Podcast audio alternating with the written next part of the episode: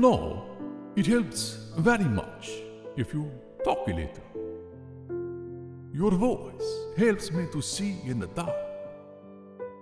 Jeremy's voice startled Charlie out of her momentary thoughts of home. Oh, okay. Um, what would you like me to talk about?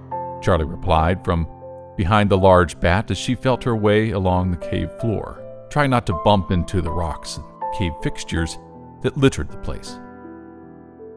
Jeremy had kept up a slow stream of conversation to inform her of how best to maneuver herself to avoid trouble as they made their way deeper into the cave. For a long while, they seemed to be going down and down, but now the path felt as though it were moving back up again. Well, that should be easy. Why don't you tell me about yourself? I know nothing. His voice echoed back as he continued to make a slow and steady path forward. How about we start with your name? For I do not even know that much about you.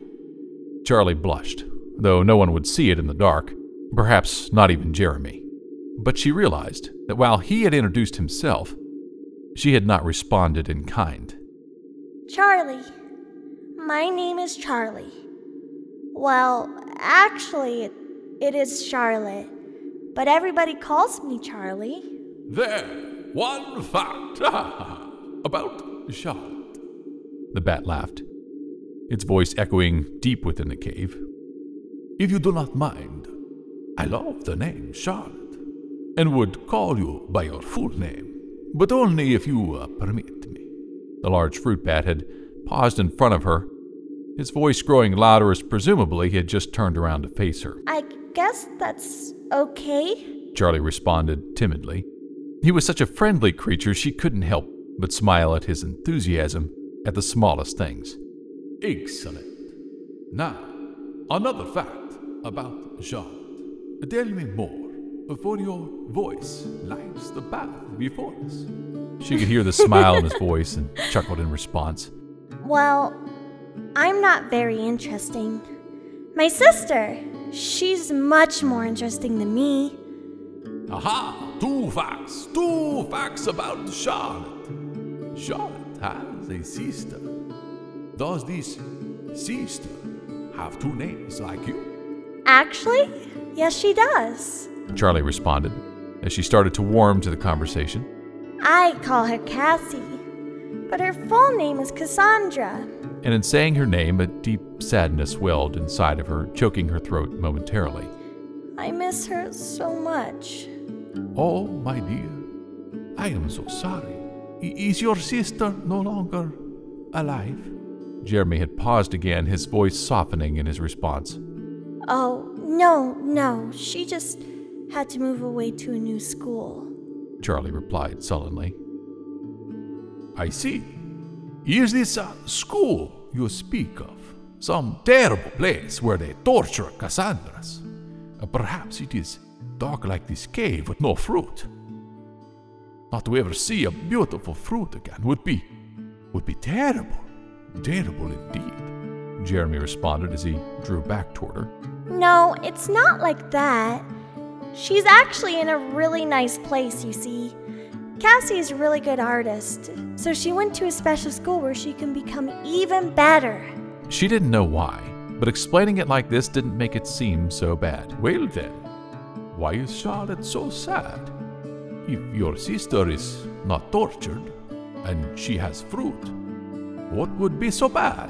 Jeremy seemed to relax again and turn around as she could sense him starting to move forward again. Well, I don't get to see her. I mean, she'll be coming home in a few weeks for the holiday break, but I didn't get to go with her. Again, Charlie's own response seemed to lessen how badly she felt about the whole situation. Ah, you miss her. This I understand. But it is good that you will be seeing her again, and soon, no? Jeremy spoke in reassuring tones as the pair continued to move through the darkness of the cave. Yeah, I guess. I guess I just miss having her around. I don't have anyone to talk to anymore except for my aunt, and she's just a grown up. Charlie felt like she was just realizing this for the first time, and even as she spoke, a weight seemed to lift away. Well, now you have Jeremy to talk to. And your sister will be home soon, and Jeremy will help you find your way back to her, and everything will be wonderful again. Jeremy's voice boomed through the cave, his jovial spirit returning. So tell me, this place where you are from, what kind of fruit do they have? Well, we have all the normal fruits, like apples and bananas. Charlie noted. Ha ha ha ha! That sounds wonderful! Perhaps Jeremy will be able to visit this place and try your apples and bananas. The pair continued their way through the cave, their conversation echoing softly through the cave as they traveled, now more easily through the darkness.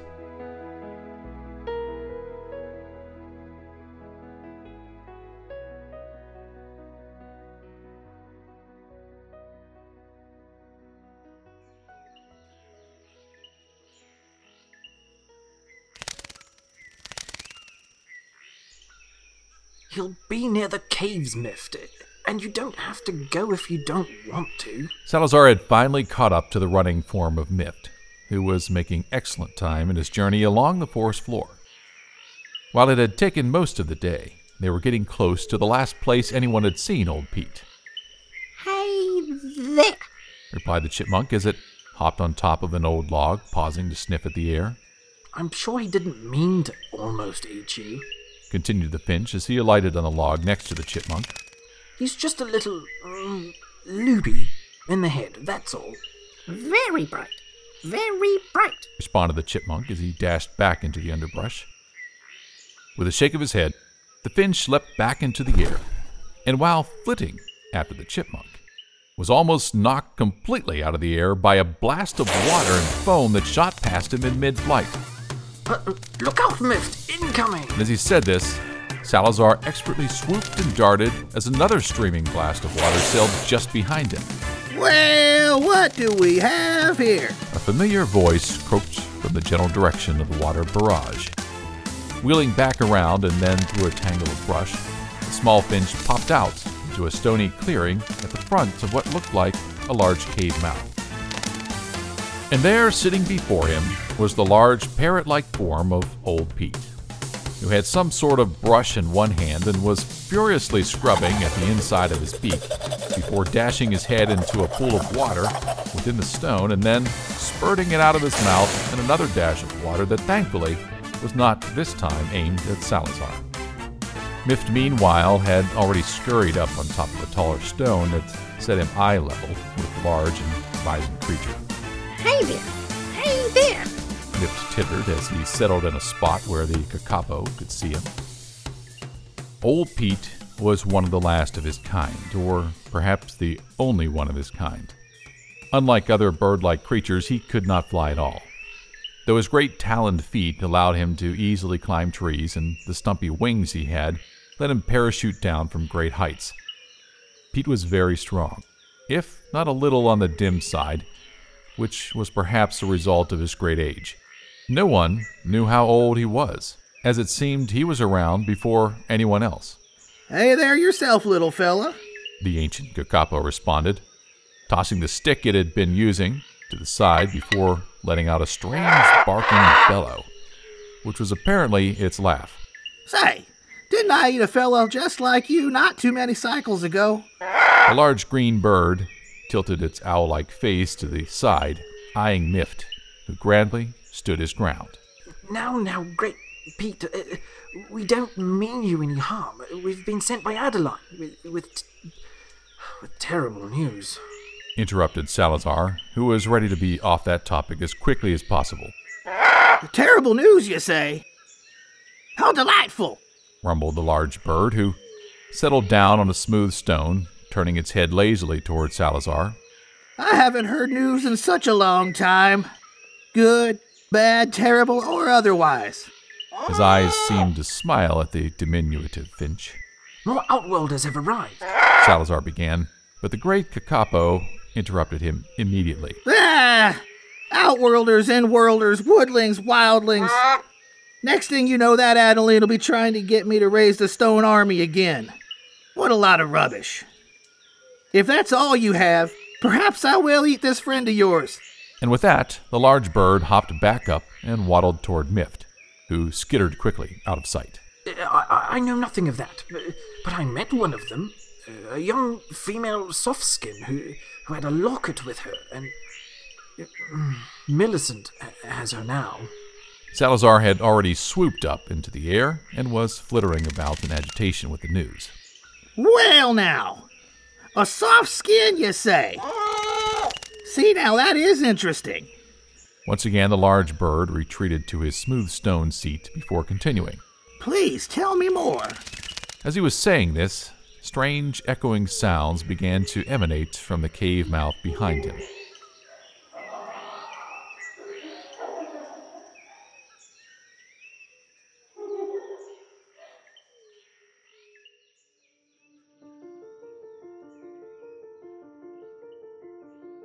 His hand throbbed as he sat outside in the chill night air. Brian knew it was idiotic to let Jinx get under his skin like that, and even more idiotic to try to take it out on a cold metal light pole. How people like that, and people like Mr. Kettle, managed to get ahead, he just couldn't understand. Brutal, nasty people just seem to always come out on top. He was in the middle of this dismal line of thought when a pair of worn looking shoes came to a stop right in front of him. I hope you don't mind. Came the voice he recognized as Joan from the 43rd floor. I'm sorry. Perhaps this is a bad time. I'll just file the ticket tomorrow. The voice continued, and then the shoes were walking away. Joan had walked several steps past him by the time Brian's mind had pulled itself from his funk. No, no, I'm sorry. I was just preoccupied, is all. Slowly, Brian pulled himself to his feet, shoving his reddened hand into a coat pocket. What can I do for you, Miss Willard? Er, Stewart. He added lamely. Joan turned around and smiled up at him. He was, after all, a rather tall man, and she was petite. That smile, though, was like a warm blanket and he caught himself in the middle of an odd, lopsided grin. I'm so sorry to bother you. It's just the vents again. We aren't getting good air circulation, and I thought maybe you could send someone up? She smiled up at him again. Oh, yes, sure. You're in room. Room 4312. Joan responded quickly. I'll be out most of the day and evening tomorrow again, so just let yourself in. Miss Oldmeyer and Charlie should be in there and can point you to what we're talking about. Again, the bright smile. Brian wondered how someone like Joan could even find a way to smile. Even if he lost his job, he was in a better situation than her with her two girls. Brian had a favorite coffee mug and an idea of a dog he might get someday. Oh, yes. 4312. Can't forget that. Just 1234 in a different order. He added, and immediately regretted himself. Why on earth he got so flustered around her, he had no idea. Oh, and Joan? Yes? She asked again with that smile. Brian sighed. He just couldn't tell her about the possibility of rent going up.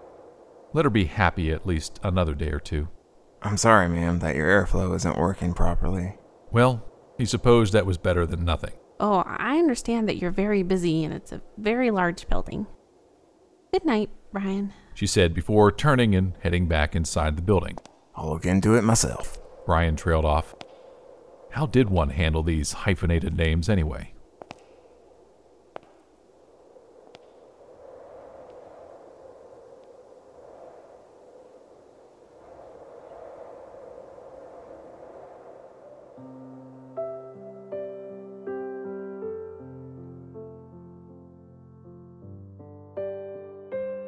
Having busied herself with everything she could think of and there only being a few minutes remaining until Joan returned, Miss Oldmeyer decided to peek in on the unusually quiet Charlie. Slowly turning the doorknob, she opened the door soundlessly, the smile growing on her face as there was nothing sweeter in this world than the cherubic face of a sleeping child. The room was dark within, but Miss Oldmeyer could make out the typical trappings of a young girl. There were drawings from her sister on the wall, a few stuffed animals, and clothes strewn about.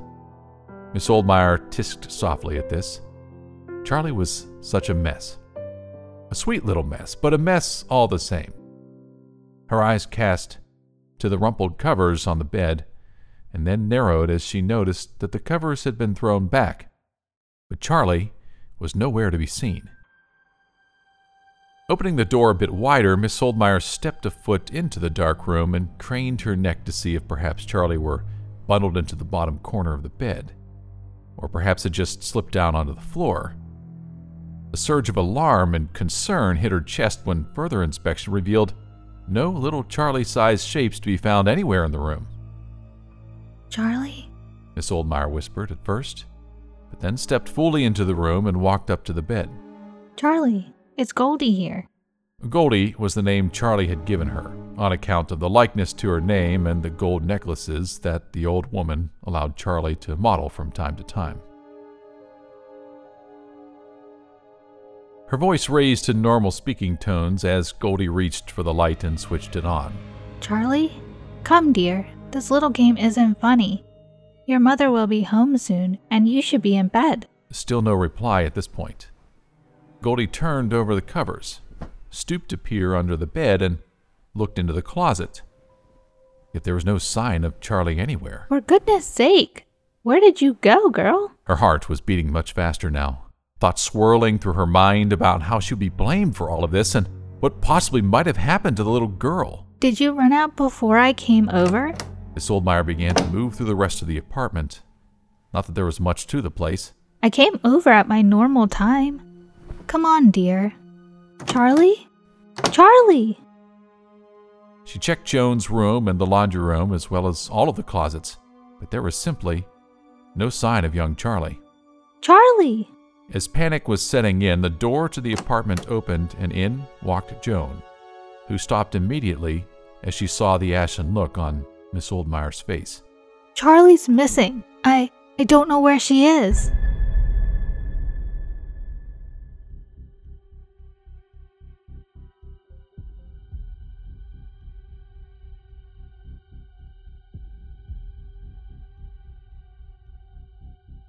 Word travels quickly in most circumstances, and bad news travels the most quickly of all.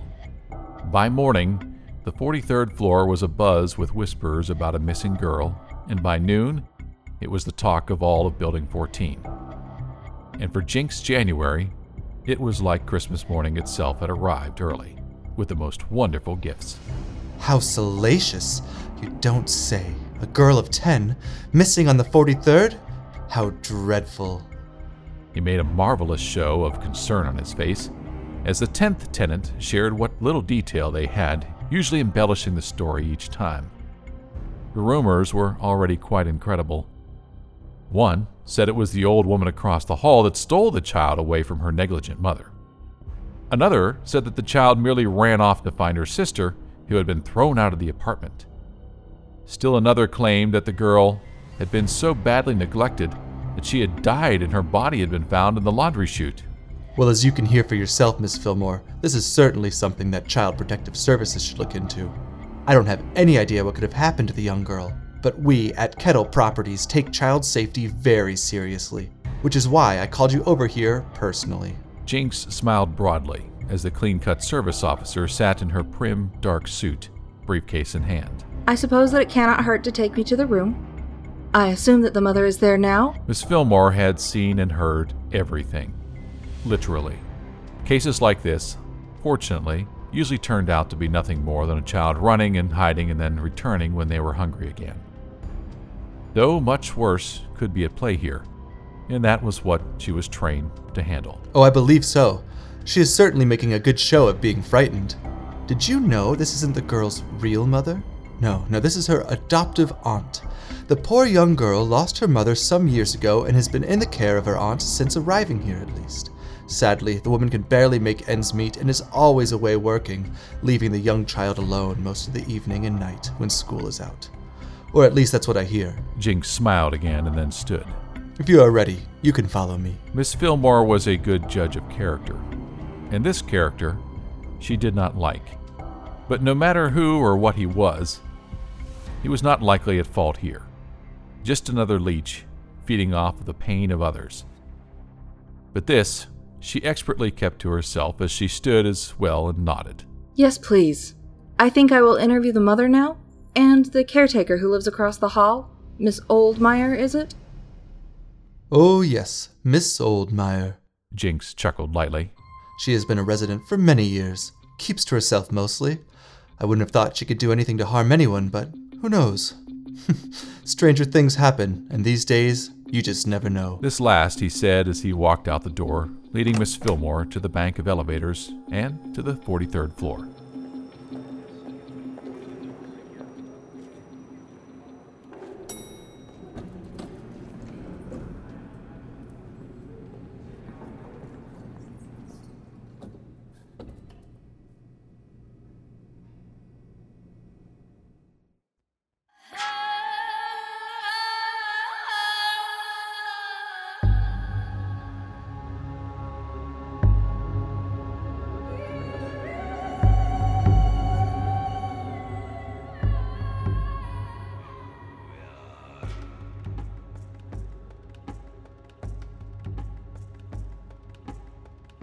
The small silver locket lay in the center of the great stone slab that in turn filled the center of the grotto with its towering stone monoliths encircling like ancient wardens.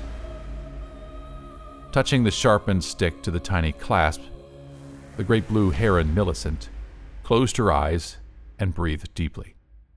All around her, darkness began to flow in thick tendrils from the odd carvings across the face of each of the giant stones. Then, with a sudden stab, the locket sprung open, and by some strange force, all the dark tendrils began to pour themselves into both halves of the open star shape, until the locket itself began to glow with a faint bluish hue, not unlike that of the orb hanging around Crafton's neck.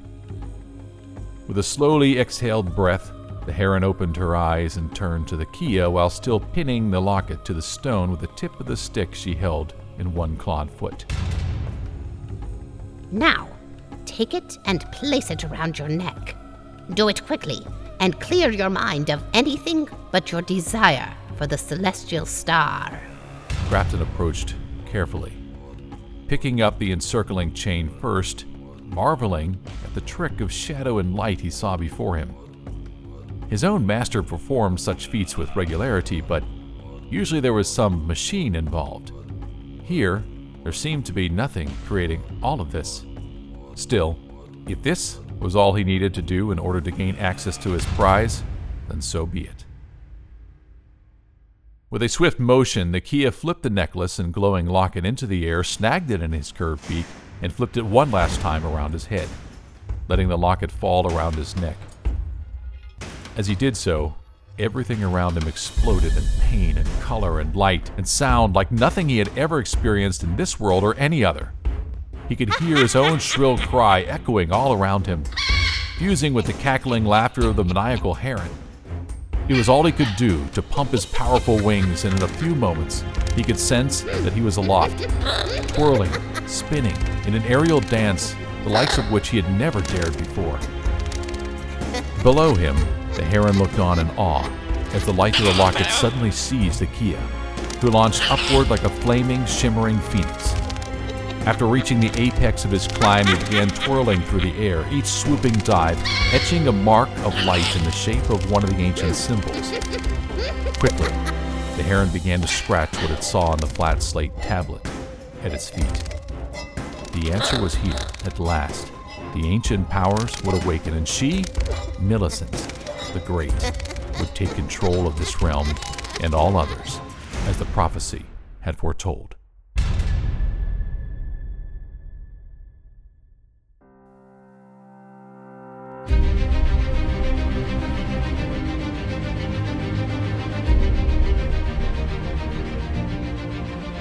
The part of Charlie is voiced by Jolene Fresquez from Dice Tower Theater.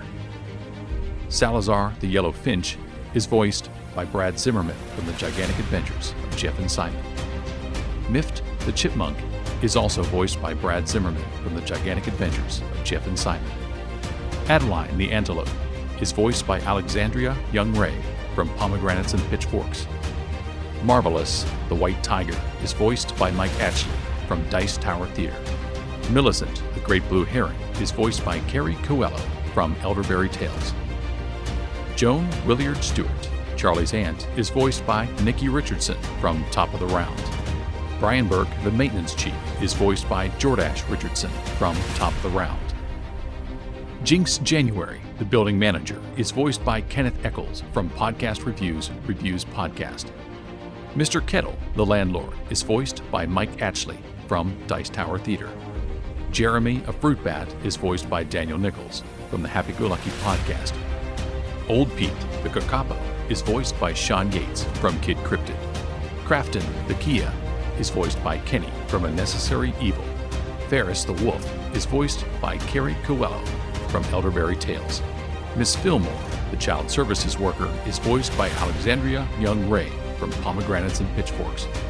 Miss Oldmeyer, the caregiver, is voiced by Bob and Eat from the Drive With Us podcast. Rupert Kersman is voiced by Jordash Richardson from Top of the Round. The Stone Lieutenant is voiced by Nikki Richardson from Top of the Round.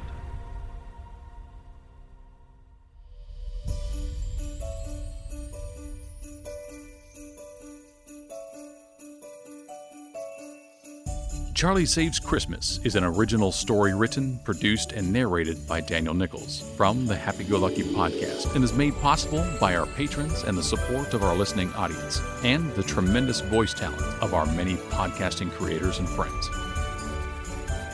Please join us in applauding the tremendous talent of these wonderful friends and creators, and be sure to discover a whole new range of fantastic content as you explore each of their podcasts and creative endeavors.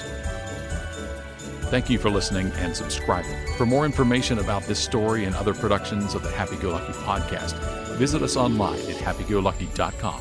Lucky is spelled L U K K Y. From all of us at the Happy Go Lucky podcast, we wish you a very Merry Christmas and a wonderful holiday season.